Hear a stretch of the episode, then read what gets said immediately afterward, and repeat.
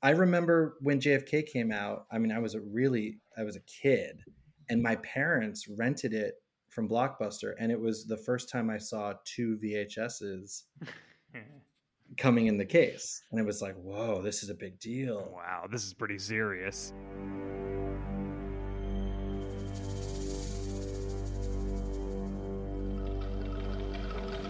If I answer that question you keep asking, if I give you the name of the big enchilada, you know, then it's Bon Voyage Dino. I mean like permanent. I mean like a bullet in my head, you dig? Does that help you see my problem a little better? Out of the corner of my eye, I saw a flash of light in the bushes, and then shots rang out. The whole cloak and dagger stuff, you know. They called it Operation Mongoose. It's gonna be okay, Dave. You just talk to us on the record and we'll protect you. Now, I guarantee it. You're so naive. We found this in your office. We think the conference room is also bugged, maybe the phones. I'm not cooperating here. I'm not cooperating here. Listen, there's a death warrant for me. Are the same people gonna kill us, Pop? Nobody's gonna kill us. Y'all gotta get into your minds how the hell the spooks think. Now, they're not ordinary crooks. Think the unthinkable. Question everything. Now, we're through the looking glass here, people. White is black. And black is white.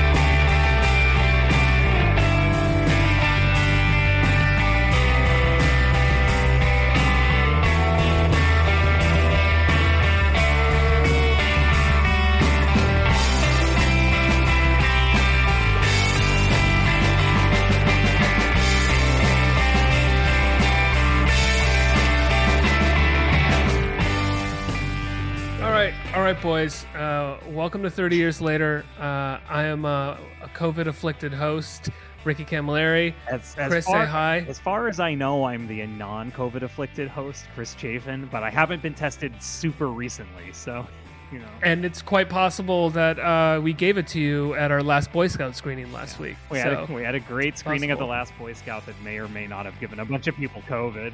Yeah, where I was most likely a super spreader. Uh, and we are very lucky to be joined by uh, second time around guest Brian Faust, comedian about town and host at Page Six, as well as uh, has a comedy show coming up next year at the Asylum N Y C called We Will Turn You Gay. Brian, good to see you. And we will. We will turn you gay through improv. If you walk in that door not gay, money back guarantee. I heard about this. Either, gay, either gay or angry. Which are like one or the other. They were talking about this at Turning Points U S A this week. This is a big thing for them. Uh, tonight we're talking about, because it's the thirtieth anniversary of Oliver Stone's, uh, I think what some people would say his magnum opus, J F K, uh, released December twentieth, nineteen ninety-one. Theatrical running time, one hundred eighty-eight minutes. Director's cut running time, two hundred five minutes. I have seen both this year. Uh, so I, I, I am somewhat of an authority. Not really, though. Uh, get this. So this is a three-hour and change movie about the conspiracy to assassinate J F K. The budget was forty million dollars. It was released by a major studio, Warner Brothers. It grossed two hundred five million dollars at the box office. Um, can you imagine uh, a movie... doing that now, a movie like this? Can you imagine anybody going to the movie theater to see this movie other than maybe me? I mean, it's fucking wild, Ricky. It, it is such a, a tale of the goddamn nineties that a, a fevered conspiracy dream in about eight different genres by Oliver Stone, whose last movie was The Doors, which was good. It was really good. But in a lot of ways, this movie is very, very different than The Doors, like as crazy I as mean, that movie is. To give a comparison for for it's not a narr- it's not a obviously it's not it's not a narrative fiction film with a cast of amazing actors, but a kind of conspiracy theorist, conspiracy laden. Um, it starts with a newsreel, basically, like right, but like contemporarily speaking, would be like Dinesh D'Souza's Obama's America, right? Right. Which right. made is probably one of the more successful uh, uh, of these outside of Fahrenheit nine eleven, which I think Fahrenheit nine eleven maybe made a hundred or two hundred. Loose Change, but even that Loose Change was a really big deal, you know. But Loose Change never went to the movie to the cinemas. It was right, always that, that's YouTube. A YouTube thing, yeah, true. Yeah. So I mean, you have, but Loose Change is probably the the actual closest comparison to to this. And I think what you have with J F K, which we'll get into, is you actually have the roots of how all of those movies yes, yes. are edited and are made and what they look like, with the exception of Michael Moore's. Those are a different beast, but um, really he's laying the groundwork for the kind of like American conspiracy theory movie documentary. Brian, the last time you joined us was for uh, Ski School. Yeah, it's, this, now, one was, this one was a lot harder to follow. so, so the and, I and agree. One of the reasons, I agree. Yeah. I don't. I don't know if you remember the the the kind of impetus for inviting you on for this one, but mm-hmm. oh the when we did ski ski school, I apologized before you watched it because I had watched it first, and I was like, Brian, I'm really sorry. This movie's like deeply homophobic, and then you watched it and you were like, no, it's not. It's just like a bro movie from the eighties. It's fine. It's not super homophobic at all. And so then I was like, well, let's get you on for a real homophobic movie. Let's do J F K. And so now that you've seen J F K, was I right in in in in categorizing it that way, or how do you do you feel the same way about this as you did about Ski School in I more mean, ways than one? It's funny, like, you know, you see these amazing actors like Kevin Bacon playing gay, you know, Joe Pesci playing gay, uh, Tommy Lee Jones yeah. playing gay, and you're and it makes me. It made me think like, oh my gosh, Aaron Sorkin just made headlines this week for being like, I don't see why um, gay characters should be played by necessarily by L G B T Q people. Like that doesn't need to happen. And it's like, then you see a movie like this where it's almost like they tried not to cast any gay people. like, like they went out of their way. And I was like, who would they have cast in this today? Would they have, would Andrew Rannells be like in this movie? Like, who would they like? There's not even well, Kevin Spacey. I guess if it was a couple of years ago, right? Right. Would, would right. he have been the Tommy Lee Jones character? You know, but Kevin, but Kevin Spacey was never out That's until true, yeah. I mean, I guess amongst the people that he was working with, he most likely, most definitely was. But I mean, he wasn't necessarily like like maybe I, Zach, I don't like Zachary Quinto could have played the um, yeah. play character.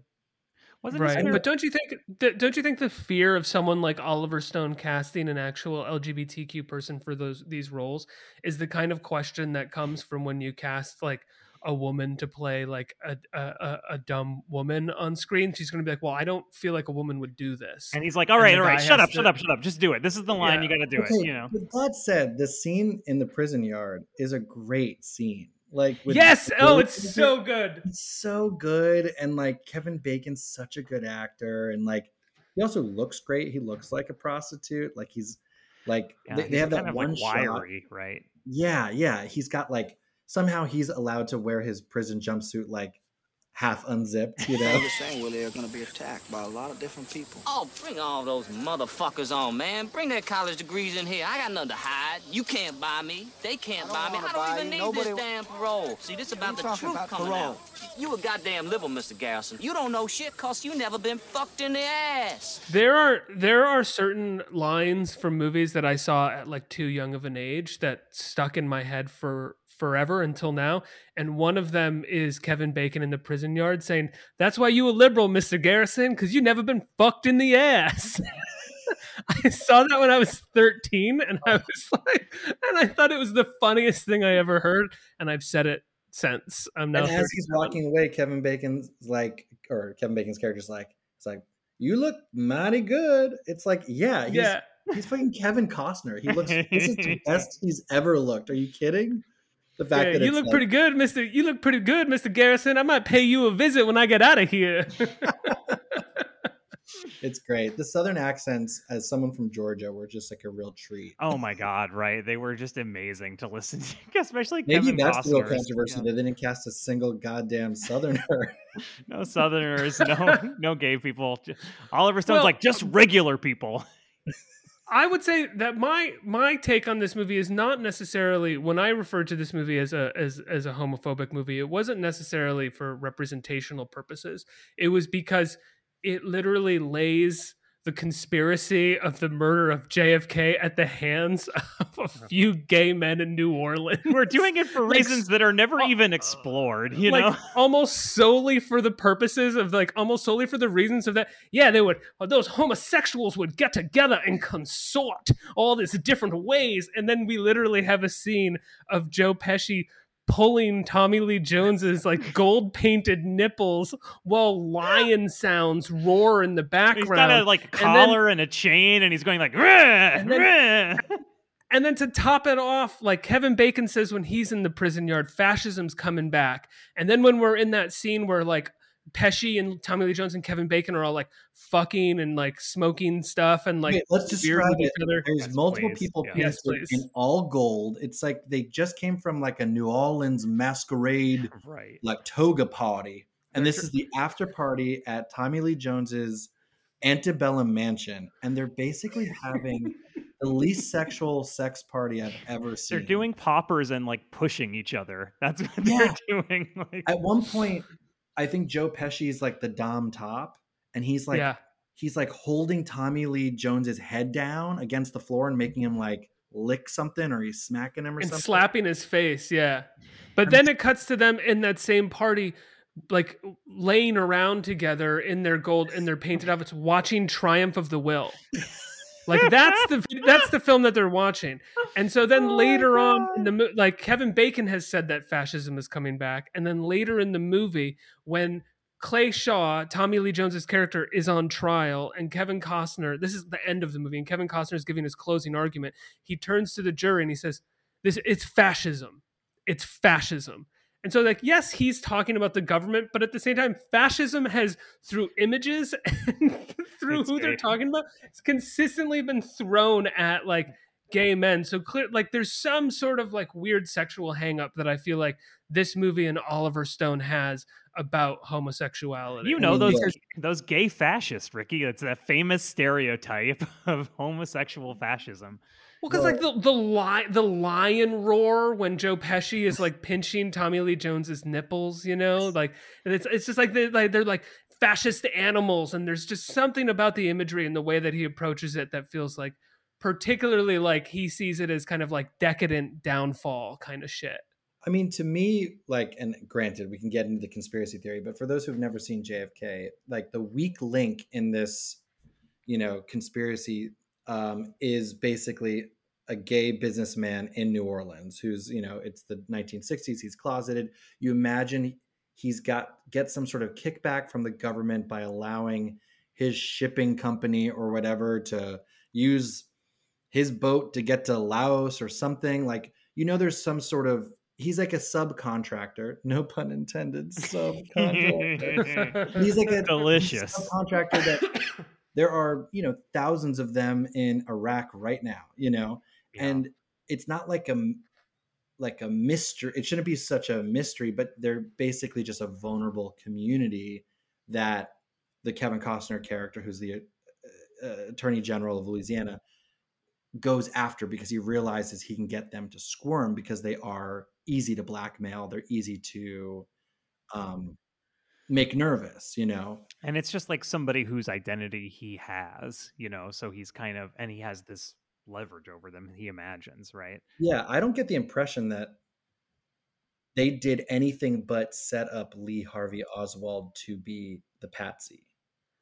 I don't think, you know what I mean? Like oh, in like, the movie, I think they were just like the, you know, the chauffeurs that set him up. I mean, to be in Texas that day, you know, or that month. The the like cabal led by like, Tommy Lee Jones, you mean, or just like the yeah, government, yeah. or you know, the, yeah, saying, talking think... about a movie like J F K and saying they, it's very like who even is? There's so many conspiracy prime movers in this film. You know what I mean? It's very confusing. I think very quickly, let's backtrack and say, uh, I don't know. I feel like, well, one, you yeah. shouldn't really be listening to this podcast if you don't know what J, if you've never seen it, because it's like impossible. We're just going to cherry pick things that we want to talk about randomly. I, I don't think we really are going to go through. It's the a three plus hour movie that moves like a, that like really moves like a bullet through like just reams of information. So Does it's it like move impossible like the magic to really. Bullet? Takes how a lot much, of twists and turns. A lot of twists Ricky, and turns. How much of this movie do you think is one person talking in a monologue about a conspiracy theory? I once I once watched this movie with a friend a couple years ago, and she was like, I feel like I'm just watching America's uncles yell at me right now. I can't deal with this. The Donald Sutherland monologue yes. is fifteen pages long, and it's just like, you, his character's like named X or whatever, and you know, like the creator of the X-Files watched that scene and was like, I got it. Absolutely.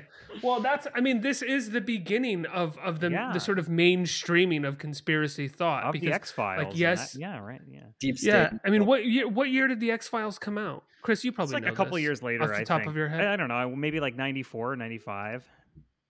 Maybe ninety-three. Yeah, it was right around the corner. Yeah. And ninety-three. Yeah, ninety-three.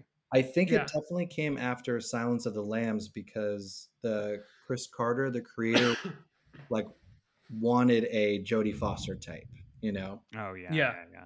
And he wanted someone older than Gillian Anderson, but the studio was like, no, this this eighteen-year-old's good enough. It's crazy, though, because they just made her look like she was thirty, which is what I assumed my entire life until about a year ago, you know? Yeah, I always I always thought she was thirty. Yeah. No, I mean, Ricky, it is so interesting, like, the way this movie interfaces with conspiracies, but were you going to give just, like, a quick plot summary? I mean, the plot summary is... There's an American yeah, I was president gonna give a, called J F K. I was going to give a... And, you know. there's a there's a there's a New Orleans D A named Jim Garrison that Kevin Costner plays, and he gets a whiff that there's a big, a larger conspiracy behind the the assassination of J F K. And a few years after the assassination, and the Warren report comes out, he starts investigating, and he finds that through uh, a series of Uh, ne'er-do-wells in New Orleans, that there's an intelligence operation, or was an intelligence operation in New Orleans. And uh, he starts sort of pulling the strings uh, in that story, and it leads to more more and different people. And then he prosecutes Tommy Lee Jones, a local homosexual businessman, uh, for for conspiring to kill J F K. Homosexuality. And my favorite, like one of my favorite parts about the movie is the, the is during the prosecution of, of Tommy Lee Jones, so so little of it, even on its face, has to do with Tommy Lee I Jones' know! character I know. and what he has to do. And I don't feel like the movie hides that, because it keeps cutting to people listening intently, but like not like confused, but like, not, yeah. but like but like kind of confused, like yeah, like like they're like, oh, it looks like a conspiracy, but I'm not sure why I'm yeah, here. I'm like, for what this. Is exactly like, is this guy charged with? I'm not really. And it, jury's like, and you know, and it immediately, it. yeah, it immediately cuts to a juror. To yeah, a juror I mean, immediately afterwards is like, and in reality, apparently they uh like the jury found him found him innocent in like fifteen minutes. Like, they were like, you know, go go talk amongst yourselves for. And then like, no, no, we got it, we got it, we got it's it. Fine. Yeah, this guy. I mean, I love it because in the before the trial even starts, there, you know, the movie, it's three hours long. This is like two hours and twenty minutes into the movie. You're so steeped in the J F K conspiracy at this point. But even at this point in the movie, it had there's this big meeting of all the D As, and they're all saying to Kevin Costner, what the fuck are you even talking about? Like, what are we doing? We're going to court with this? This is all nonsense, you know? And I was like, yes, thanks for reminding me, movie. I kind of forgot. Like, you've got Jack. How much did you love uh, she's there? I was just going to say, how much did you love Laurie Metcalf's, like, like butch performance? Like, hang on. Oh, come on, boss. Oh, no, that's not what we're doing over here. Oh, you know what we're going to happen if we do. Oh, that's not right. Like, she just brought keeps... the Steppenwolf Theater Company to the screen. Yeah. um, she's great. She's then, the assistant attorney general. Yeah, something like yeah, that. Yeah, I think one of the assistants. And then throughout this whole movie, we've mentioned some of the cast. But yeah, you have Kevin Costner, Kevin Bacon, Tommy Lee Jones, Laurie Metcalf, Gary Oldman as uh, Lee Harvey Oswald, Frank Whaley in a brief part as the Lee Harvey Oswald doppelganger, uh, Michael Rooker as one of the assistant D As, J O. Sanders, Sissy Spacek in what has to be like the maybe the most glaring, obvious, like woman at home by the phone. Oh my God! Right, like, burden, burden to the man trying she to do his job. In this role. Movie, it's she literally so she says like, "Sometimes I think you care more about J F K than this family." Oh. But the scene of her on Easter, I related really hard to that, because it's like she plans this Easter lunch at Antoine's, which is a famous like New Orleans place, and which is like such a bad idea. It's like, why? You have five children. They're all under the age of eight, and you planned a restaurant for Easter dinner. And then he's like, honey, I don't even know we had a reservation. And she's like, how dare you? She goes anyway. And then they cut the, my favorite shot of the entire movie is her sitting around a table while her kids are screaming. They have a close-up of one kid, just like a two-year-old just crying. And then the bad, the oldest kid, who's a terrible child actor, he goes, where's daddy? Yes. The, the, the, the older kid, Oliver yeah. Stone's son. Oh, God, he's oh. the worst. Yeah. He's terrible in it. Very bad actor. He's in, um, he's in Natural Born Killers as well. He's Mallory's little brother in Natural Born Killers. Well, you know, yeah, he's not very good. Maybe they could get around child labor laws. He's yeah. Dad, daddy, are you going to go away because of J F K? He's no Matt Weiner's son. I think I'll tell you that much, you know.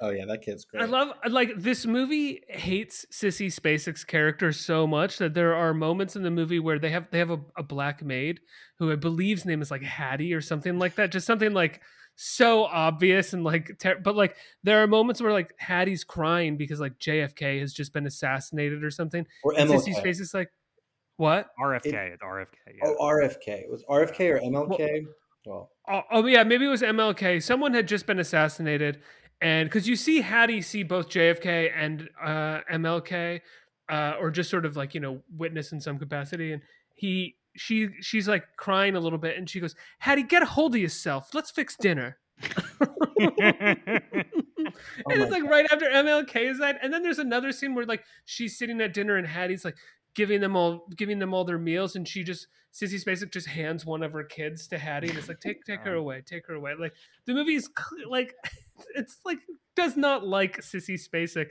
But I think my favorite part involving Sissy Spacek is that she's a doubter. She's a, she doesn't believe her husband. And then R and then R F K gets, gets murdered and he goes upstairs and he tells her, honey, they shot Bobby. She goes, Bobby Kennedy? And she, she gets up from her sleep and she goes, both brothers? And you see it on her face. You see it on her face and she goes, honey, you were right. You were right all along. And then they fuck. That's right. And then they fuck. Oh my God. Oh. And if you, if like, that's the first time we've seen them be intimate since he first started working yeah, right. on the, like the J- second uh, theme uh, of the movie, yeah, which doesn't yeah. make sense because there's five damn kids in that house, right? So they were, they were, you know, yeah, but it wasn't, it wasn't passionate. It was dutiful, you know, and it wasn't worth showing on screen. He's always yelling at her. He's like, he's like, if you want to live with your head in the sand, honey, you can do it. But I, my, my eyes are wide open. But this Can we talk scene... about Kevin Costner's accent? Oh, so, yes, please, oh please, please, yeah. He really, it's a Dustin. It's just a Dustin of Creole, you know. Like he just gets real light with it. But he's famously bad at accents, and like was panned oh. in uh, Prince of Thieves, Robin Hood. Oh for right, yeah. Doing like a British accent sometimes, but maybe like halfway through they just were like, Kevin, we're just gonna nix the axe. Apparently, it was we well, did this movie. Was, yeah, right. Apparently, it was a fight between this, him and the director. They the director was begging him not to do it, and whenever he got mad, he would do it in a scene, like to, as a no. fuck you to the whole movie. Yeah. It's so bad. Yeah. I mean, New Orleans is like an easy accent. You like land in New Orleans and you pick it up in the cab ride to your hotel, like. Yeah. It is fun. It's sticky, you know. Yeah, I just listen to a lot of Harry Connick Junior records and like I can't stop talking like that, you know. Well, interesting interesting thing about Harry Connick Junior, his father was the assistant was the district attorney following Jim Garrison in New Orleans. No. That's so fucking cool. Harry yeah. Connick Senior? Yeah. Oh. I believe so. Something like that. Yeah. I'm just dying for this to be not even close to true, which would be very fitting for this movie, I feel like, because the movie does just like to posit shit, you know, and it doesn't. Yeah. It doesn't... Yeah, yeah, yeah. He served as the district attorney of the parish of New Orleans um, from seventy-three to two thousand three. seventy-three to two thousand three? Oh God. That's for, a popular For thirty deal. Fucking years? For Hold the on. entire career of Harry Connick Junior Yeah. Do you think Harry Connick Junior like used that? Like, you know who my father is. When now, he was now, like, who? And there's like the, the district attorney in New Orleans. Okay, we can do anything we want down there. He's so charming. He doesn't have to do anything. Don't you all know who my daddy is? um, it was so Ricky. This scene you're talking about about this, um, the like him waking her up to tell her that R F K has been shot. I I love this scene actually because it was one of the many scenes in the movie where I like to think of it not. I I like to think not that I was watching this film about this guy who's involved in the J F K assassination that's called J F K, but I like to just think this is a guy who was so obsessed with the news that he went to wake up his wife at like two in the morning. You know, like during the Trump administration, he would have been like, "They got him. They got him. They indicted.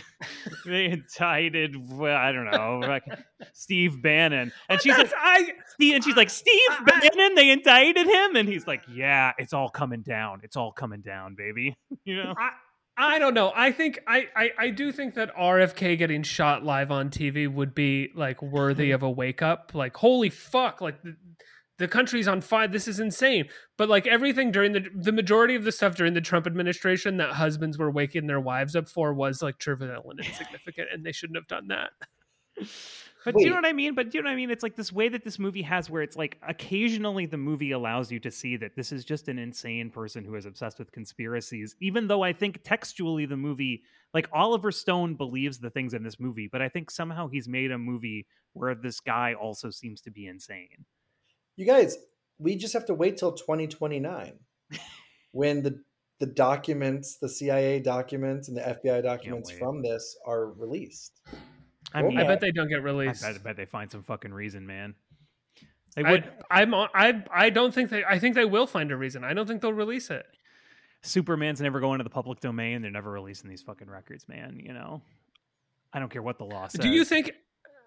I mean, do you think they'll actually release them? I don't think there's anything to like. What? What exactly do you think they're going to release? This is the thing. Like, I mean, let's get into it, boys. We're dancing around the issue. So this movie is about this crazy conspiracy theory about J F K. Well, the Pentagon Papers were public. You know, those were released. Like, we basically learned a few years ago that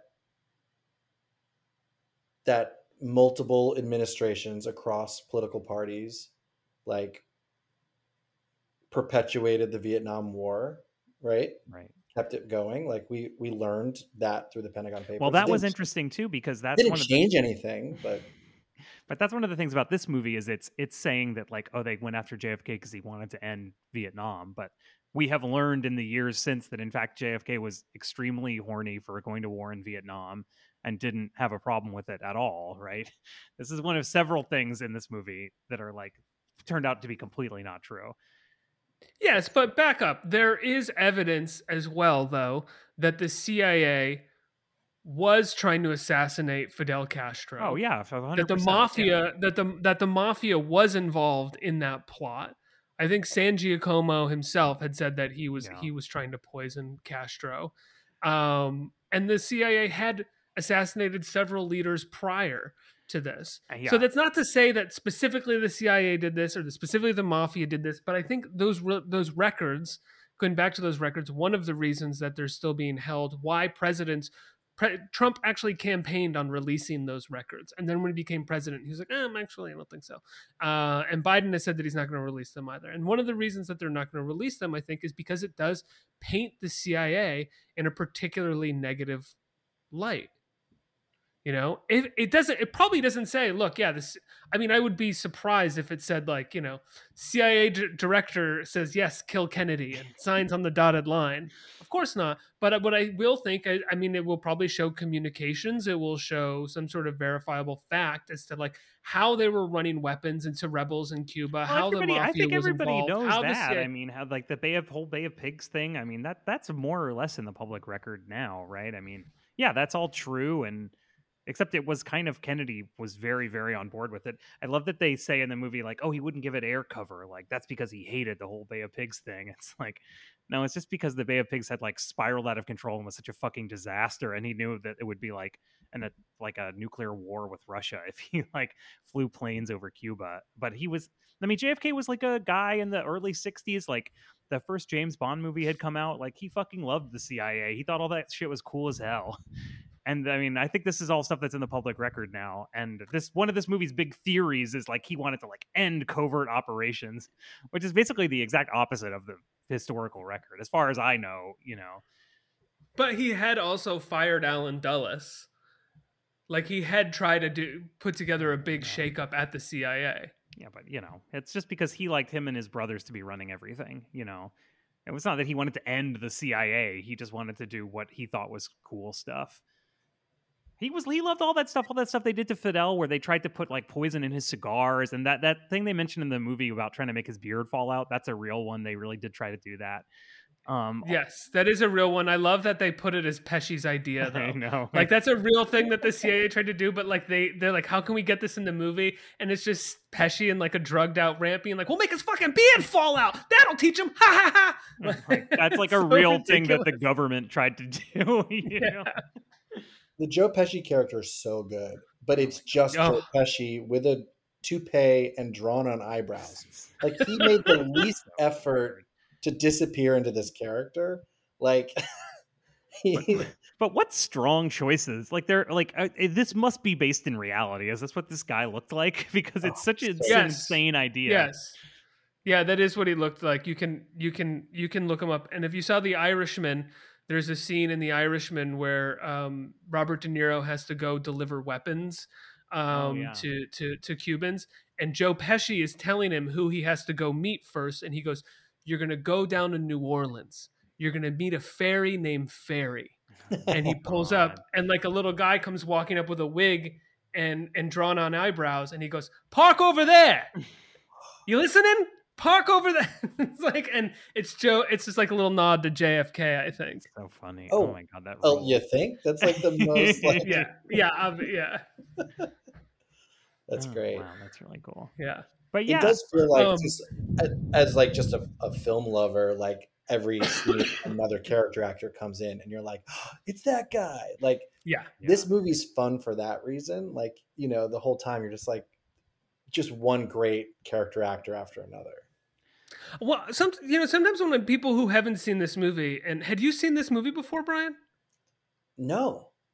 Like, so, I think, I think I watched it like in pieces when my parents watched it, but I probably wasn't allowed to see all of it, you know? Yeah. I'm I'm curious what you think of it as just sort of purely entertainment value, because it's always been something that I've told people like, oh, you haven't seen J F K? Like, it's great. You should see it. It's so much. Sure. It's like, you don't, and people are like, really? It's like three hours. It's like the J F K conspiracy sounds so boring. I'm like, no, it's, it's really fun. Like there's something about it that is so thrilling and fun. And I'm wondering if you, if I'm wrong in telling people that and you didn't feel that way at all. No, like I remember watching like Any Given Sunday. Like I didn't have like a good feeling about Oliver Stone, like going into this movie. And now I'm a fan. I'm like, oh, he just did.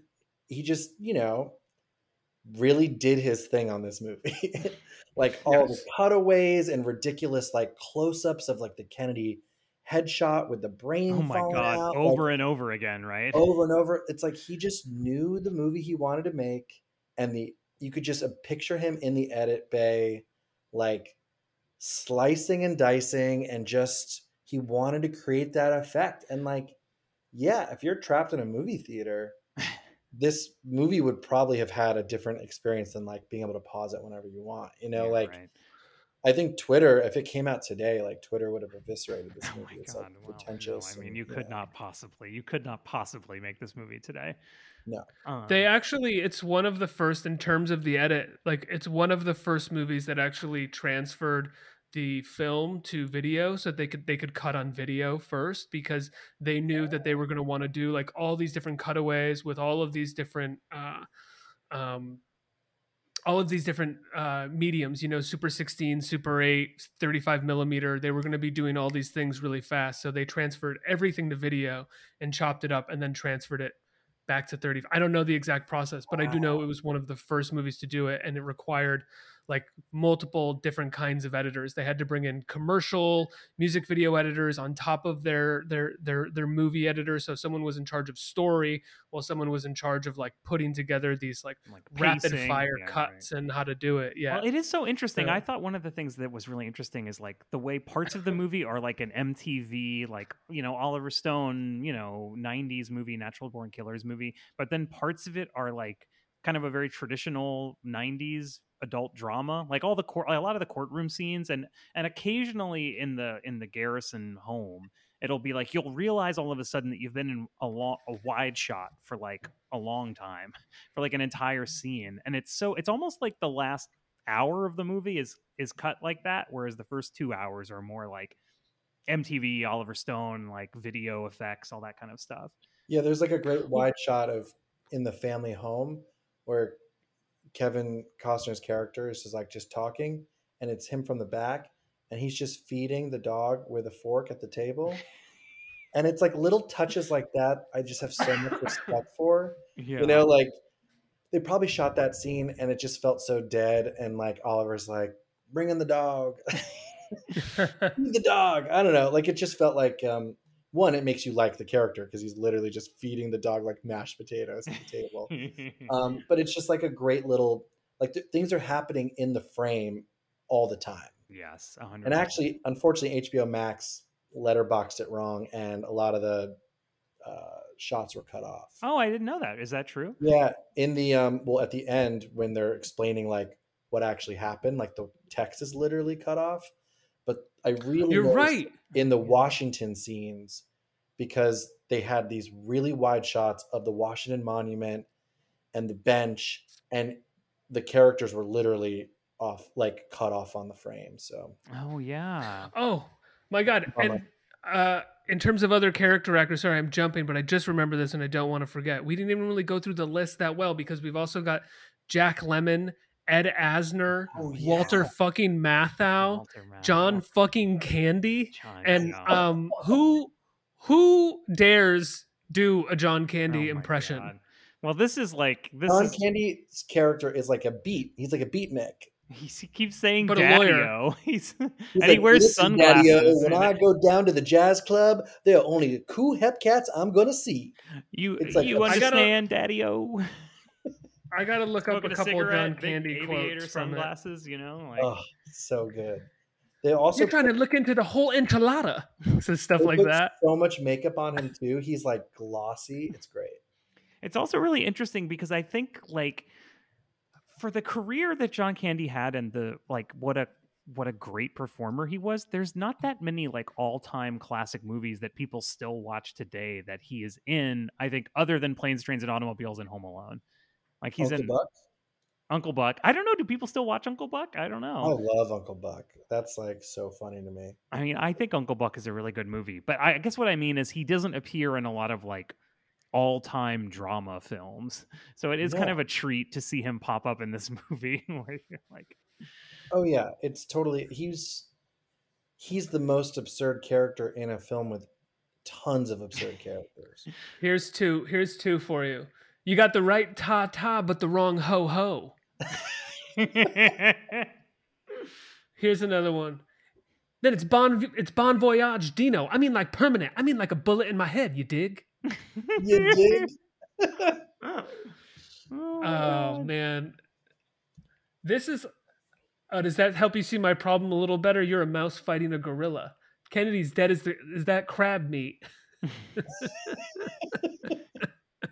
Apparently, I don't understand this quote. I don't remember it from the movie, but it's this is a. I'm reading it online. It's elevator didn't go to the top floor, but tits could smother gumbo with it.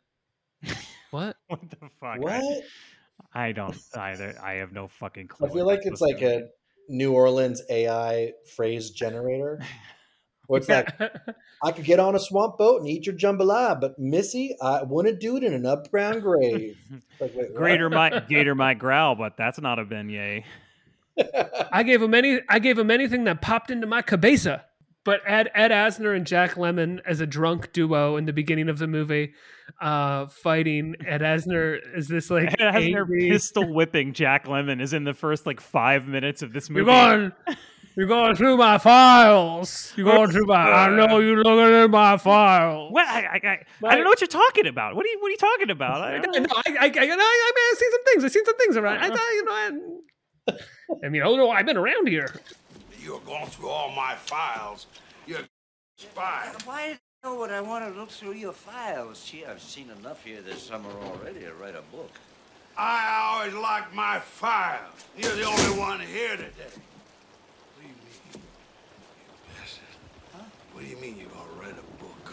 Well, no, I mean, well, you, you know what I mean. I've seen a lot of strange things here. They're strange people. Uh, no, but I think my favorite part about that relationship is that when we when we meet Jack Lemmon again later in the movie, and he's telling the story of his and Ed Asner's like friendship, he goes, "Oh, well, you know, he you know uh, he passed away a, a couple of years ago." And and uh, Kevin Costner goes, "That's we heard about that heart attack, right?" And he goes, "Oh, if you want to believe what you read in the papers," and like it immediately poses this conspiracy that like Asner's character, because he was involved in the conspiracy, was like murdered by the C I A. But like the character that we met is a drunk, like way overweight old man, where heart attack is the most believable oh cause of death. He's on the verge of guy. death, like every second that he's yeah. on screen. So for someone to be like, if you want to believe what you read in the papers, it's like, no, I believe that. That seems totally plausible. Yeah, yeah. He seemed that like he was going to kill himself beating you up. Like, well, they even throw it in with the autopsy at the end credits and the the uh, epilogue or whatever, that that's the Tommy Lee Jones character dies of lung cancer, and it's revealed later that he was actually a C I A uh, subcontractor or whatever. And they're like, and there was never an autopsy. No, it said an autopsy was not allowed. And it's like, would you do an autopsy on a person who so clearly had lung cancer? Yeah, right. A person like, who'd been in a hospital coughing up blood for like a year, and then they died of lung cancer. Like, oh, it's suspicious. Ah, uh, well, this is like, I mean, Ricky, I don't know. Do you want to like just kind of do talk talk about the questions now a little bit? Because I do want to have a long discussion about my favorite thing in the movie. Uh. Yeah, I was just trying to find some of Walter one some of Walter Matthau's quotes as well, because he has some pretty great, pretty great, pretty great quotes when he's on the plane. Some like good Southern sayings, you know. He's like he's like that magic bullet. They want to say it went in here and went out there. That dog don't hunt. And then he's like he's like they said that that boy fired all those shots from that book's depository. I heard he's got Maggie's drawers. That means he can't shoot. Something like that. I mean, that dog won't hunt is a real phrase. That's a real phrase, as I'm sure you know, Brian, right? Oh, yeah. I've heard it once or twice. That dog won't hunt. Yeah. It's a really good Southern um, phrase, actually. I really like great. that one. Yeah. Okay, yeah, we can we can move into uh into into the questions. Yeah. So every episode we ask three questions at the end of the movie, or at the, at the at the end of the show, and the first one is really simple, and we like to put it to the guest. Like, Brian, what, what was your favorite part of the movie? You know, I, we've covered so much that I've already loved, but I think what we haven't talked about is like Gary fucking Oldman, yeah. Like all of the little weird choices he made, like solo on camera. Like he really did. I mean, he's the best part of the movie to, for me. Like he's, if they like, so him just like by himself, like just, just the inner workings of this like weirdo that you really still, he's the biggest mystery of the movie, you know? And I, I just think Gary, to me, my favorite part is Gary Oldman. Like how come he's so compelling. Like just the way, like he's he's always sweating a little bit. He's always kind of like like questioning and off and like mad. Just, he drinks a Coca-Cola, and it's just yeah, it's just one of the most interesting, entertaining actors of our you know lifetime. He's so fucking good. Yeah, I couldn't agree more. And I, I mean, I think when I first saw the movie when I was younger, the first thing that I was like always attracted to was Gary Oldman, because it's such a weird performance that you can't take your eyes off of, because you're not even really sure what exactly he's doing to like to be so compelling. Yeah, and I think it's really, I think the movie has kind of an interesting approach to Lee Harvey Oswald, because if you accept the approach, if you accept that there's a conspiracy and he's the fall guy, then he's basically like a sympathetic character. And so that is how he is kind of portrayed very often. Like sometimes there's, this movie's doing things where it's like people are theorizing things and d- different. It's like, it's like he gets to play six different characters depending on who's describing what Lee Harvey Oswald was doing. And I think he does them all very effectively, but, but in general, yeah, he's kind of like, he seems kind of lovable, you know, even when he stands up, punches a police officer in the face and then goes, "I'm not resisting arrest." You know, you're like, you're like, okay, cool. Okay. Yeah. All right, fine. You know? Yeah, they keep describing him as like not very attractive. And like, should have cast a different actor. Yeah, he's, he's killing it. He's great. Uh, not to break this conversation, uh, but I found a quote by Mathau from Mathau as Senator Long, and he says, uh, "Don't get me started on that. Those Warren Commission fellows were picking that shit out of Pepper." So there you go.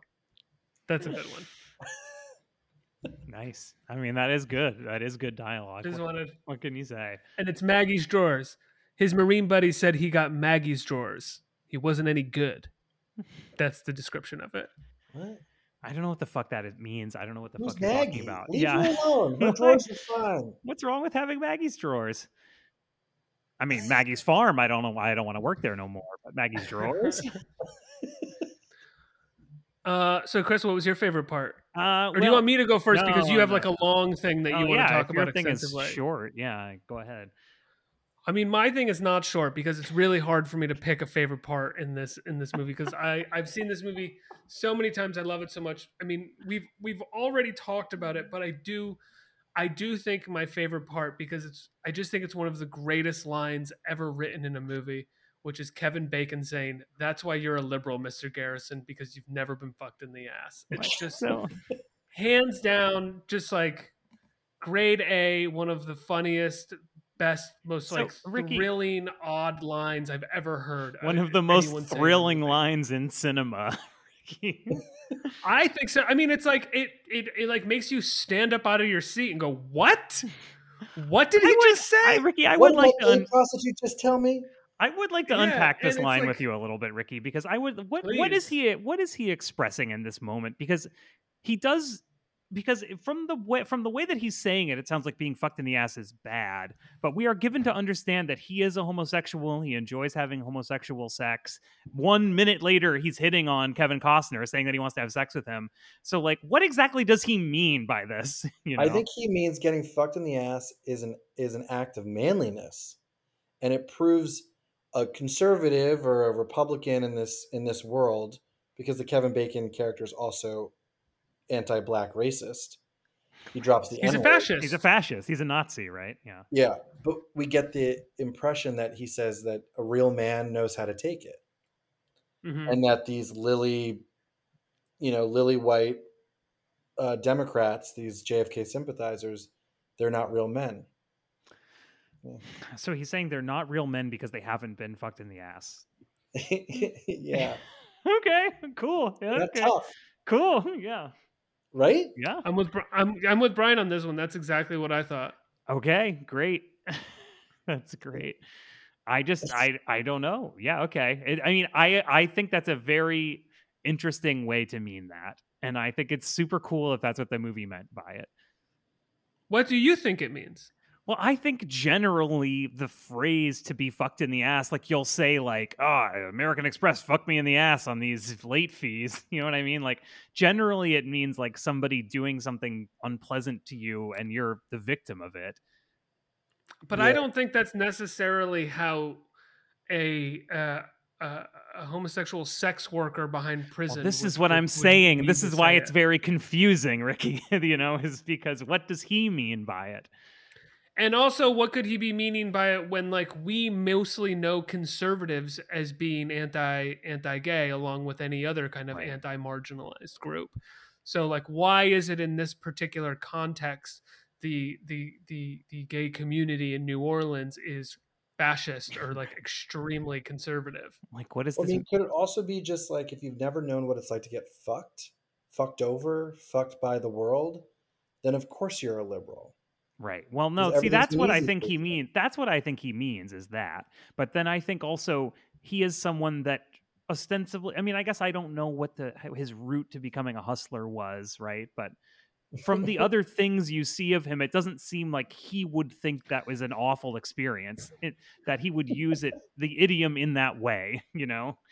It's also it's also prison talk, like yeah. it's also prison yard talk. Yeah, like yeah. Not, I, I think about like when I always think about when Mike Tyson first got out of prison and he was like getting ready to do his like first fight just out of prison, and he was at the weigh-in and like the other boxers started talking shit, and Mike Tyson stood up and was like crying. You could hear him like tears in his in his throat basically, and he said. uh He said, "Fuck you, F word. I'm going to fuck you till you love me." And like, that's what he said at this like public weigh-in with press there. And he was fresh out of prison and he was about to box this guy.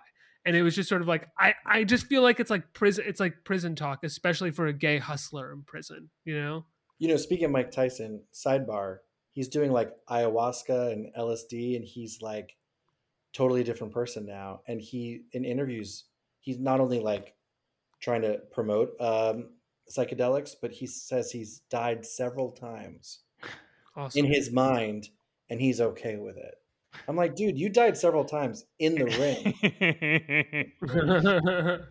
Is he also like, I died several times and I'm okay with it? Also, I depicted my deaths on these N F Ts that you yeah, can buy. Yeah, check them out. I'm really happy to collaborate with Sean Lennon N F Ts. On these N F Ts.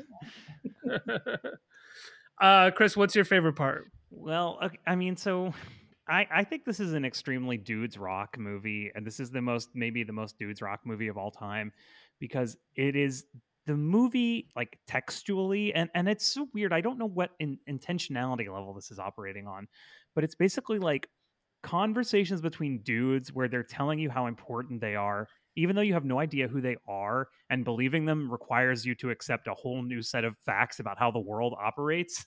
But like the movie does it over and over again, so that some weirdo that you meet somewhere is like, eh, yeah, me? Ah, uh, yeah, the president used to pay me to try to kill Fidel Castro. And you're like, instead of going like, oh, okay, yeah, whatever, dude. The movie's like, oh, cool, tell me more. The president tried to pay you to kill Fidel Castro? And it's like a series of encounters like this. Everybody that Kevin Costner meets, he in- credulously listens to their stories about how they're the most important person in the world. And when the movie is not doing that, what the movie is doing is just only Monday morning quarterbacking. Like it's it's only evidence of a conspiracy is like, well, if I was there, I would have done it like this. And if they didn't do it like that, it's because they wanted him to get killed. And like, I've had that conversation with so many people about so many things, like whether it's like how to put a box in a truck, or like, you know, how to like, whatever, how to like hammer a nail. You're like, okay, buddy, fine. Like, I know that's what you think, but like, I think doing it this way, and that's fine. You know, it's kind it's kind of like when your boss at the at, at work does something that like affects you in some way, and they haven't said anything to you about it. You surmise or fantasize that like it is some malicious conspiracy that right, they're yeah. working against you in some way, and then you somehow like get the courage to say something to them about it, and for them they're like, oh fuck, I totally forgot, I'm exactly. sorry, here, go ahead, like, oh no, I had no idea thing. Oh my god, oh no. But like the, like the J F K assassination is like the government's version of that, where like because there were just like so many weird things that happened at the same time, and like questions that weren't answered because they were just sort of scared of investigating it. It's like you you can't help but be like, oh, there was malicious intent all the way up to L B J. Like, like the highest person in power had to be a part of this assassination plot, when it was more just them being kind of like, ugh, that, that got out of hand. Oh yeah, I guess they shouldn't have done Didn't that. Didn't mean for that to happen. Literally, yeah. One of the pieces of evidence that there's a conspiracy is the like cops in Dallas, Texas arrests someone they suspect of murdering the president, and they didn't record the entire interrogation. And you're like, this is how they treat shoplifters, like much less someone who's like accused of murdering the president. They don't give a shit about following procedure. But in this movie, it's like, oh, well, you would only do that if you were part of a grand conspiracy. It's like, Oliver Stone, I have bad news for you about how the justice system works. This is how everything so works all the time. I think I, I think what you're doing right now is you're you're forcing us to ask a more important question here, Chris, that I think you've been leaning towards yes, this entire yes, conversation, yes. which is that I, well, I'm just getting the sense that you don't think there was a conspiracy and that Lee Harvey Oswald acted alone. Ricky, you know, I I don't know, brother. You know what I mean? I mean, as somebody says in this scene to Kevin Costner, like, how can there be this vast conspiracy when you know the twelve of us in this room can't keep a secret for more than ten minutes? And that's just kind of how I feel about things. You know, I, I don't really think vast conspiracies are possible because... But I guess you could say we do know about it. Like, they made a movie about it, you know. We do know about it. Several of the people that were involved were killed in sometimes mysterious ways, sometimes heart attacks that were perceived as mysterious, even in though general, they were great big fat men with drinking problems. Here's what I think. I think in general, a conspiracy theory is honestly very touching and poignant to me because it's someone expressing a desire for the world to make sense and not having the courage to accept that the world does not make sense and things happen for extremely random reasons, even extremely major things. And in order for their mind to deal with this, they have to invent someone whose intent it was for these things to happen rather than just like, the world is chaos, everything's out of control all the time. Nobody basically knows what the fuck is going on. And, and I think that's very sweet, honestly. I think that's very touching that people have that kind of feeling. But don't we see that this is a very sloppy, failed coup d'etat? Like, yes, Lyndon B. Johnson becomes president over, you know, overnight. The um, no one is brought to justice. But like from the movie, you realize that they there's all these eyewitnesses. There, it's yeah. so clear to anyone that examined it that there was more than there's more than one gunman, right? And even the, the bullet is like, looks like it hasn't been through a single body, you know, let alone eight different wounds. And so to me, it seems like I agree with you, except I, I don't agree that it's this vast deep state conspiracy. I just think that he was um, an unpopular president, you know, razor thin uh, victory in nineteen sixty, had enemies within the government and outside of the government. You know, the, the more common conspiracy theory is that he, you know, was in debt to the mafia and didn't pay his, his debts. And that was like just a, like, you know, that, that, that's the one I heard growing up, yeah, you know? Yeah. Yeah. Because um, they've right. stole he the gave, election for him. Right. And then he did, right. Right. You know. And he you know, gave Cuba and he gave Cuba to Fidel. Right. But it is, it, to me, I agree, Chris, the whole thing is very messy. And that, to me, is actually what makes it more compelling. Yeah. Rather than like this perfect, clean, because it's true, the the whole like, they don't want this to happen. It's like, well, who's running shit? Yeah, it's like, right. I don't believe that. But I do think it's just, like you said, things got out of hand. It got really messy. And like w- what the real story, you know, thirty years later, on the eve of a, of a failed coup attempt, you know, by... at the Capitol. Yeah, the first anniversary um, of our, our most yeah. recent coup attempt. Yeah. Like what we really learned is that like these things are just really, just really messy. Mm-hmm. And like, you're not going to get a clean, you're never going to get a clean answer.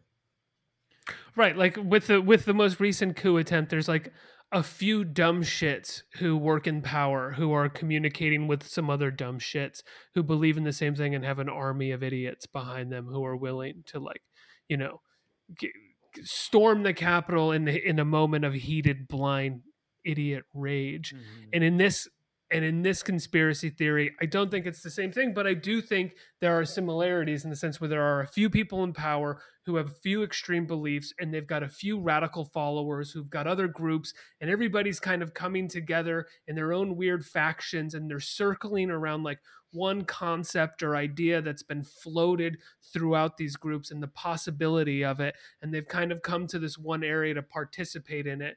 And something happened and it probably went too far or further than, than like others were expecting to go. And then they had to clean it up really fast. But this the is another thing I would cover say. Cover up seems stronger than the government cover up. Like the, the media running the story, the biography of Lee Harvey Oswald, the photo on Life magazine. Like I think the movie makes that case more compelling than the government cover up case. that the media just told this story without any real, you know, introspection or fact checking. And that we have seen a, a thousand times over since. We're just like, we want an, a public enemy. We want a, an easy story. It just like runs itself. And that's like, yeah. just happens. Yeah. My favorite thing recently with media in the past few years has been the like, uh, the attacking of like Reddit sleuths and like sleuths online, which is like, sure, you know, they shouldn't do that, but also like, who the fuck are you people to talk? You're always like publishing pe- innocent people in the paper who you are saying is are guilty and like, you know, tarnishing reputations that don't need that. Look, like, look, look, look, yet. look. I'm a big media boy. I don't agree with any of this. There's a big difference between professional journalists and some asshole on Reddit who thinks that he knows how to use Google. Okay. I think the media think is the, good. I think, I think everything you're saying is stupid. And the media is the number I one think, thing in the I world. Think, I, I think the only I think the only major difference is uh, you know, e- personal ego and, and connections. Right, the Reddit person has a smaller personal ego. Is that, yeah. Well, they don't really have the uh, they they don't really have the connections to assert that ego or, or use it, where professional journalists uh, do. They have the sort of air of legitimacy behind them.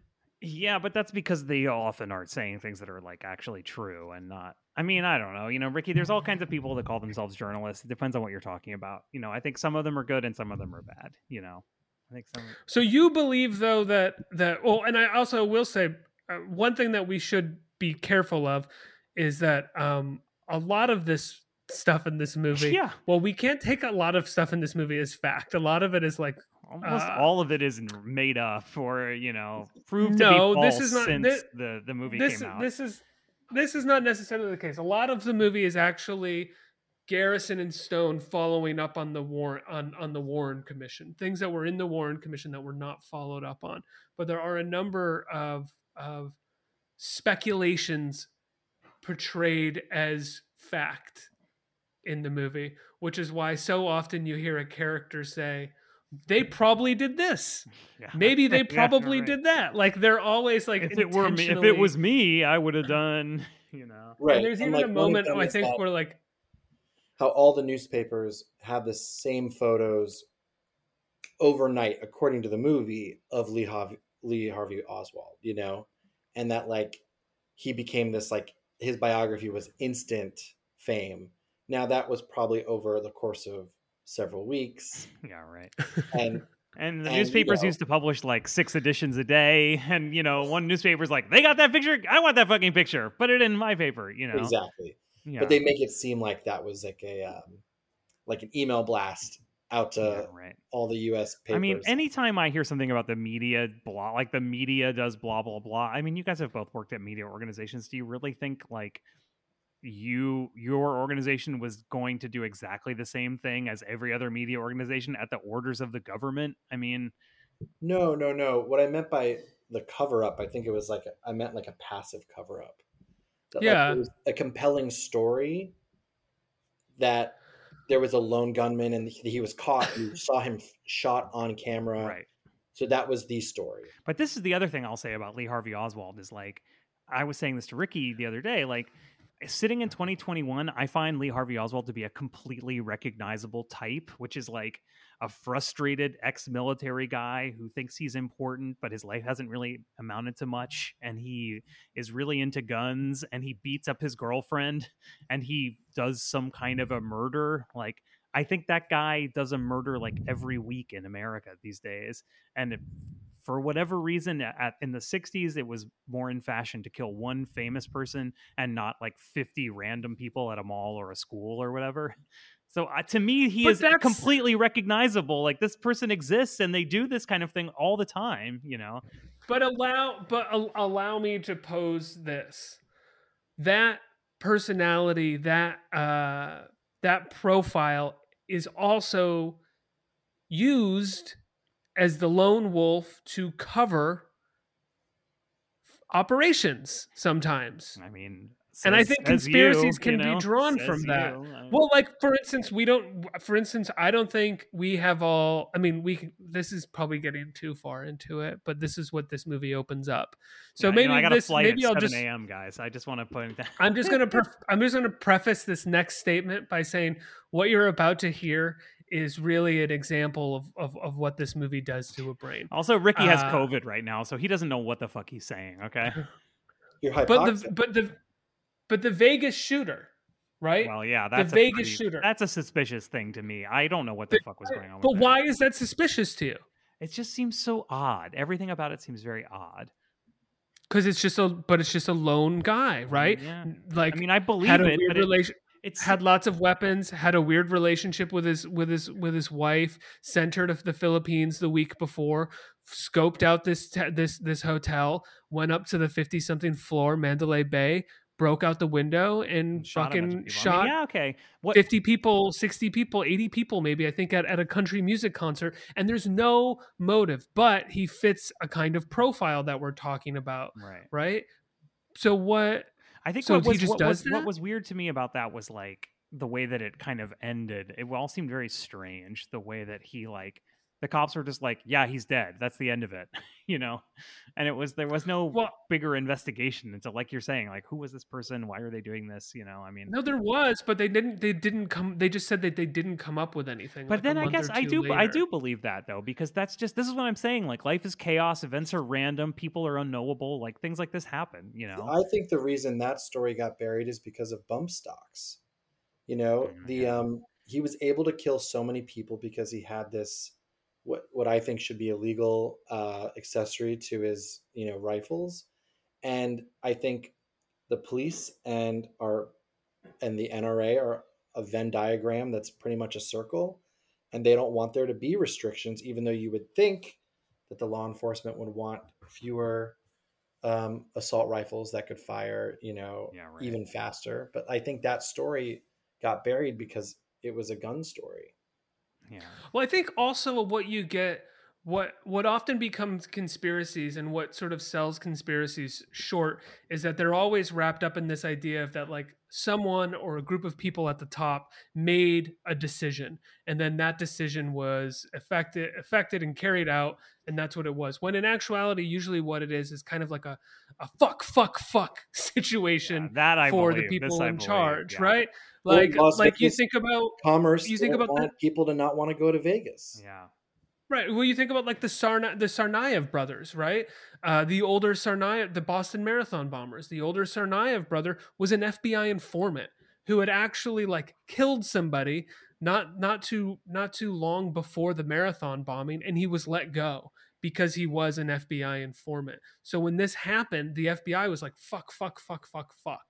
Like they had let this guy out on the street and things like that happen yeah, all the time. That, that the C I A believe, has yeah. eight, they, the F B I has informants in militias, you know, like the, the and they're C I A letting their has informants assets do, all over the world. Like, like they're doing more yeah, bad things than the people they're supposedly informing on. You know, it's like kind of a pass right. They're trying to they're to... they're trying to set up scenarios where they can then arrest the person that they think is a terrorist for probably maybe potentially committing a terrorist act in the future.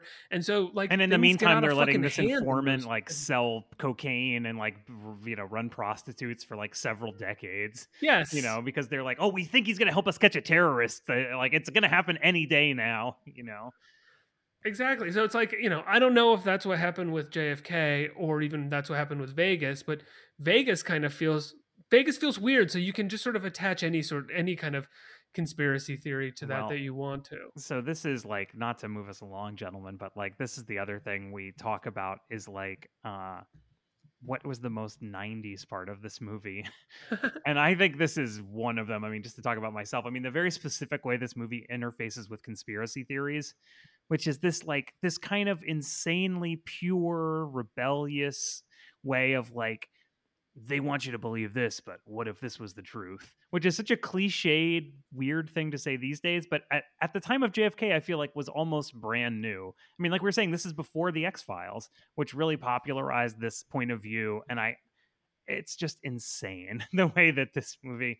Yeah, I think the Kevin Costner character, even though obviously he's not a Gen Xer, since the movie came out in ninety-one, like he's like, there's a line that he says that I laughed at. That's the most nineties moment where he's like, they did all this just because he was trying to change things. Like, what? It's like the myth. And it just, I was like, oh, this I, guy is protesting the presence of a Starbucks at the mall. I had, know? I had, I had, I had no idea Kennedy was such a threat to the establishment. And it, when in reality, he's like a Southern lawyer in the nineteen sixties in Louisiana. Like, like, how many people do you think this guy has railroaded to to go to jail? How many black men has he? How many innocent black men has he put in jail? Oh, so many. He was basically known for like going down to uh, Bourbon Street and rousting up every every everybody on vice charges and like tossing them away. But then there's also a quote from one of his eight assistant D As that said that he had a heart of gold, and that as soon as like a relative of someone that he arrested got in his ear, he would drop the charges and let him go. That's even worse. Well, they asked nicely. What am I gonna do? You know, it did make me sort of want to watch Yellowstone. Oh my I was like, God, God yeah. Man, Kevin Costner's got that little twinkle. You know, they say it's just like Succession for Republicans, you know. I mean, if you want to watch a good Kevin Costner, and I'm dead oh, serious yeah. about this, Dances with Wolves so slaps. Good. It's so good, oh, yeah. dude. I it's love so good. Um, oh. So my, can I go with my yeah, most nineties thing? Yeah, yeah, please. So my most nineties moment of the movie is um, in the final moments of the movie, just before the verdict. Uh, Kevin Costner is delivering his closing argument, which I want to say, before I even say my favorite moment, I realized the closing argument is like twenty-five minutes long. An extremely no, large part of the movie. Yeah.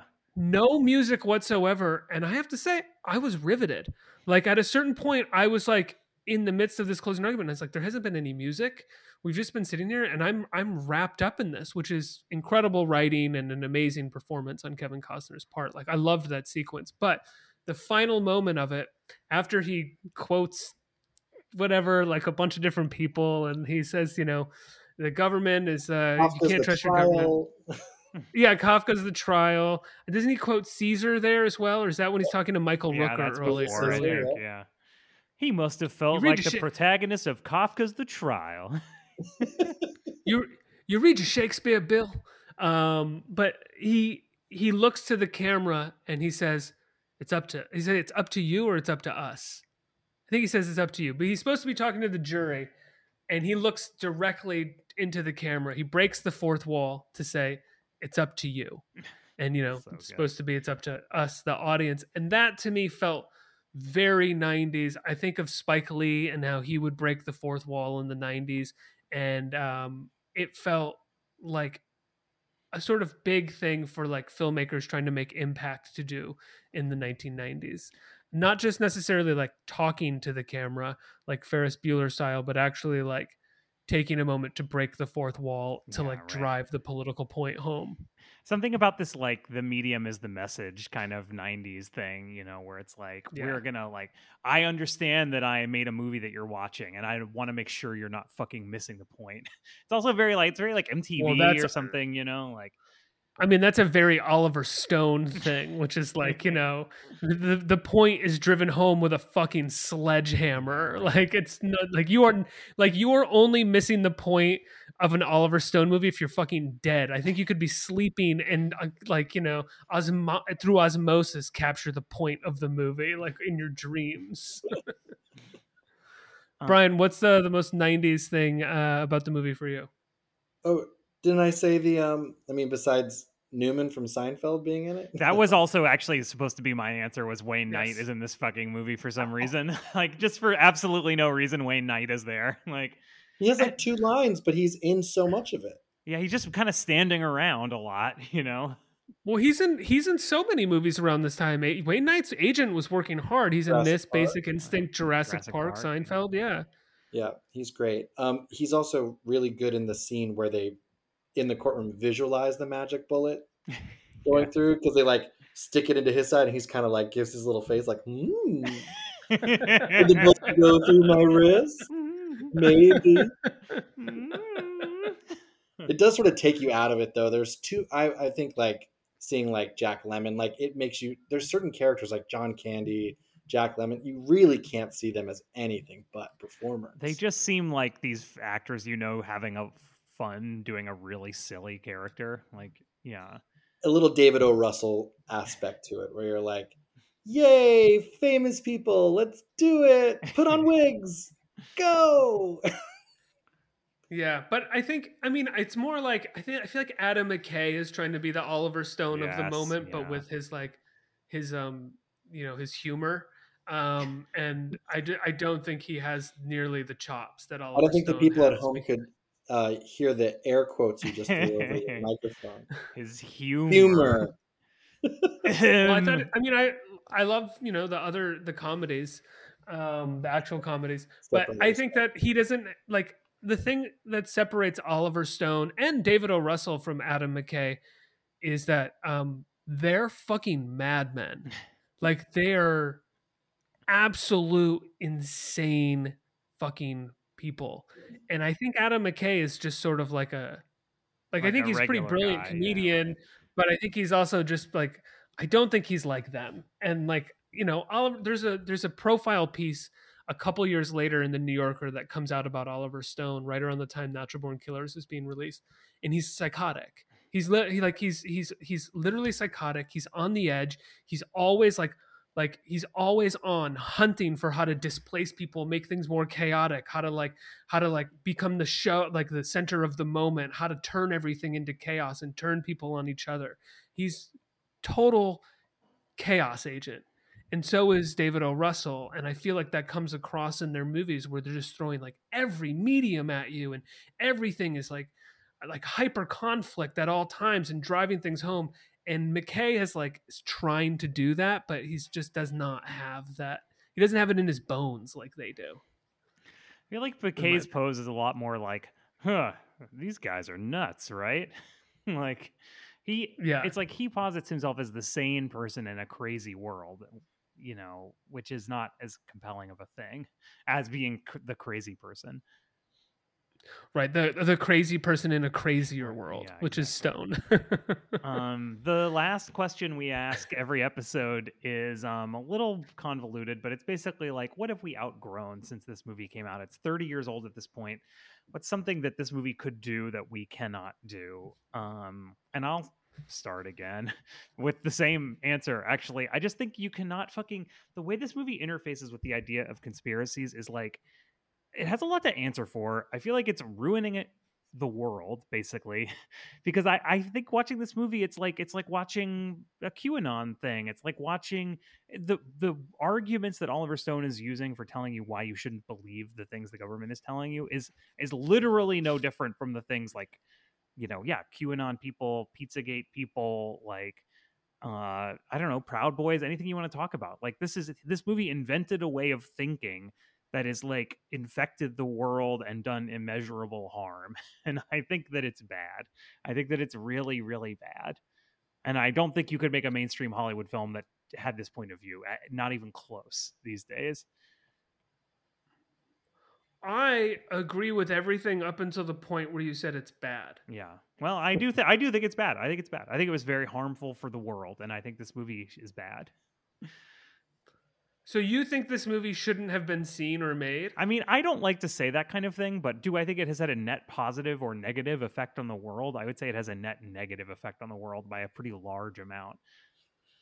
I mean, mm. It created a myth that countered another myth, and like both seem like a piece mm. of fiction. That's, you know, you know, yeah, I agree. I do agree, but like, I mean, I've talked on this about about the show before, but like, you know, I. I, I I think this movie inspires something like The X-Files, which is a great show, but again, like that inspired my brother to go insane and become a QAnon yeah. person. You know, this this constant. I think diet... that you give. I, I I think that you're giving far too much credit. I know. To I'm, our... I'm not somebody that is going to tell you like this move, violent movie made somebody kill somebody, but I do think there's something in like if being constantly t- told that like you know everything you're hearing is a lie. And that if you hear that enough times and you start to believe it, like it's, you know, but I mean, you don't think, good. you don't, you don't think, yeah, but you don't think like So you think like J F K or the X-Files is the cause of this, and not no, like I mean, no, a number of other like sh- no, like really course, like structural issues that course, have to do with our government, have to do with our media, or and, like I mean the problem the is Iraq, that it's, it's you know? believable, and the problem is that it's like not that far off from how the real world works, right? You know, right? The problem is not J F K. The problem is the the world, right? Right. Like I don't think that J F K. Spawn, like, I mean, yeah, sure, J F K was kind of the mainstreaming in a lot of ways of conspiracy theorizing, but we didn't really see that effect until J F K, the movie, was kind of forgotten. It's only in the last couple of years that people are really right. talking about J F K, the movie, again, and it's mostly film people who are just like, this movie's fun to watch and awesome. Conspiracy theorists, I don't even really feel like, are like mainstream conspiracy theorists, like QAnon people. I never hear them mention this well, movie. I don't they think don't, they're they, mentioning J F K. They talk about J F K Junior But I think I think it pioneered yeah. a way of interfacing with the world that is negative. I think it pioneered a way of interfacing the world that was skeptical. And I think that that skepticism has unfortunately been uh, perpetuated by uh, the continuation of these things that develop that skepticism, right? Lies, extended extended mm-hmm. wars, wars over lies, a shrinking economy, like all of those things have been far more disastrous and consequential for the sure, red sure, pilling sure, of people's sure. brains in this country than Oliver Stone's J F K from, from nineteen ninety-one. What J F K probably did that was more influential was it created a aesthetic well, sure. or a framework yeah. for which like other uh, uh, other conspiracy-driven narratives could, could could sort of use that model to inform that sort of fast-paced the cutaways infoganda, and found footage, yeah. and yeah, yeah, yeah, a new form of propaganda, and just kind of the way that it makes things seem true without doing anything. Do you know what I mean? But somehow it just makes things seem to be true that you might otherwise not believe. I'm going to answer the question. Sure. Yeah, I actually please, don't yeah. think anything about the movie wouldn't be done today. like. I I would say like, oh, I think we've outgrown the wife at home Sissy Spacek character, but literally, what was that movie I was watching where Sarah Paulson was Tom Hanks's wife about the Pentagon Papers? What oh, was it? Yeah. Are you thinking of Sully? No, no, no. no. You... It's not about the Pentagon Papers, Ricky. I know, but The Post? Is it The Post? Yeah, The Post. Yeah. So Oh, The Post, yeah, yeah. The Post has the Sarah Paulson wife character, and she's like always cleaning up, has no lines. Like I would say there's nothing in this movie that we have outgrown in thirty years. I think wow. this movie would completely, with a different edit, would, you know, like a sh- maybe slightly shorter or whatever, would be totally a movie that would be in theaters. I mean, this reminded me so much of the um, Trial of the Chicago oh, yeah. Seven. Seven, yeah. I mean, half of it was a courtroom drama. Like it, aside from like, you know, the cutaways, like it's pretty, tra- to me, pretty traditional film. And like, I feel like the Oscar bait movies would still look like this. I don't know. Yeah, I think that like a big difference between like uh, Trial of the Chicago Seven and this is that like Trial of the Chicago Seven is like, I'm a hippie man, I believe in peace, and like a character in J F K comes in and is like, I'm a hippie, I'm on fucking acid, and I'm fucking everything. like, like they're just like a much different tone. yeah, yeah, yeah. Again, Oliver Stone, madman. I mean, I think the big thing that we've grown out of is a movie like this making two hundred yeah, million dollars at the yeah. box office. Yeah. Like no one. Like it's not one, it's not getting the money that it would cost to make a movie like this right now. I mean, maybe it would. I mean, maybe Adam McKay could could could get it, and like you could get the stars and stuff. But I don't think it would make. It would be on Netflix, and I don't know if Netflix would really would they allow something like like this, because it is still pretty charged, Chris. Like you're saying, yeah. there are lots of things very quickly in it that people are gonna say that is not true. You know, and apparently there's a deleted scene that's on YouTube. I heard that I haven't, I haven't, I haven't watched it yet. There's a deleted scene that's a cutaway of like, you know, um, disguised men injecting Jack Ruby with cancer in prison. a big vial that says cancer on it, and they're just like, Ridiculous. Nice. But then, like, fucking yeah. Putin injects people with polonium. He puts polonium on their sushi. Like, that's real. Do you know what I mean? And, so, like, we're in the middle of the Ghislaine Maxwell sex trafficking trial. The closing arguments were today. That will for sure become a Ryan Murphy American Crime no, Story in one year. And I don't know if it'll be that inaccurate, you know, or that off from what we just saw, you know? Yeah. I don't know. Yeah. I mean, I do agree. And I think, Ricky, what you're talking about, I mean, we say this all the time, but the way this movie was such a part of culture that this conspira- insane, fevered conspiracy movie from Oliver Stone not only made a huge amount of money, but like the main way I knew about it for years was like jokes about it on The Critic, you know, which is like... Oh, right. Like back into the left, back, back into yeah, the left. Exactly. Yeah. Yeah. Yeah. It was just. Like... Yeah. When we were, when, when we were watching it, I started doing that, you know, when he was doing it mm-hmm. uh, in the movie, I started going back and to the left. Right. Yeah, and I was yeah. like, going like, right, right, right to, to my girlfriend. And she was like, what, what are you talking like, about? Like, it was just like a new, yeah. Like it wasn't like this cultural, like touchstone that, that she had. And I was like, oh yeah. Okay. Yeah, I guess I'm kind of a weirdo. That was, yeah, okay. I'm a weirdo. Yeah. I was watching The Critic all the time. I think I still have the D V Ds somewhere. Uh, it's a good show. Um, guys, I think we did it. I Did you wrap it up? I got to fucking wrap Brian, it up, man. Any... I got to fucking pack my bag and go to sleep for I have no other thoughts. I'm glad I got to watch this movie and like, God. I'm glad you did too. Yeah. It's so much fun. It's such a like outside of like the larger, I mean, it's so much fun because it also spawns a ton of conversation. You can talk about what's real, what's not. Is it an important movie? Is it not an important movie? I don't know. I think I love J F K. I hope I get, I've seen it too many times recently and I'm going to have to put it to bed for a little while, but in ten years, I, I can't wait to jump back in. It's such a fun movie. I want us to come back to this spot in twenty twenty-nine when they release the document. And yes, I can't fucking wait. twenty twenty-nine, baby.